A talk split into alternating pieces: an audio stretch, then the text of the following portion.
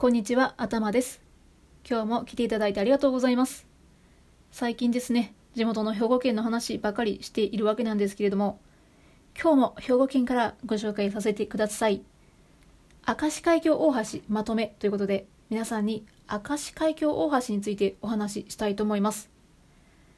明石海峡大橋は兵庫県神戸市垂水区東舞子町と淡路島の淡路市岩屋とを結ぶ明石海峡を横断して架けられた吊り橋なんですね。はい、吊り橋なんです。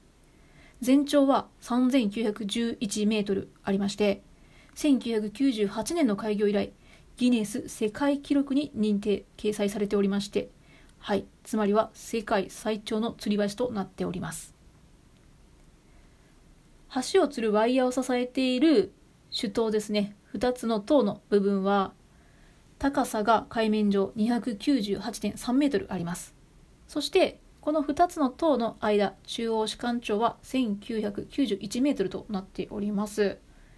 はい、全長さんぜんきゅうひゃくじゅういちメートル、中央の支柱間がせんきゅうひゃくきゅうじゅういちメートルということで、なんともキリの悪い数字に感じないでしょうか。うん、なぜさんぜんきゅうひゃくメートルとせんきゅうひゃくきゅうじゅうメートルにしなかったのかなということなんですが、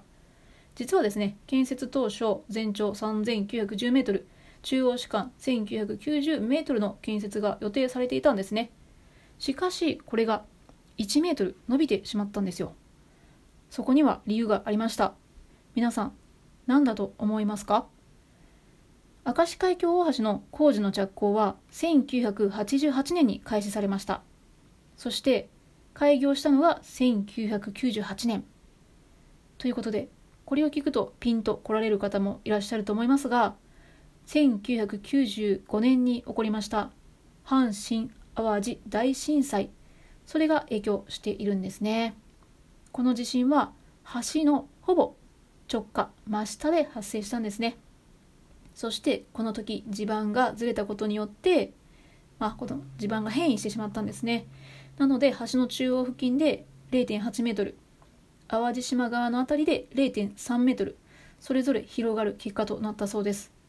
そして最終的に全長がいちメートル伸びることとなったそうなんですね。ご存知でしたでしょうか？明石海峡大橋はですね、淡路島の方に渡って橋の下、ふもとから見る景観がいいなと思います。よかったらぜひ淡路島に来て明石海峡大橋渡っていただいて、ゆっくり景観を眺めてみてください。ご清聴ありがとうございました。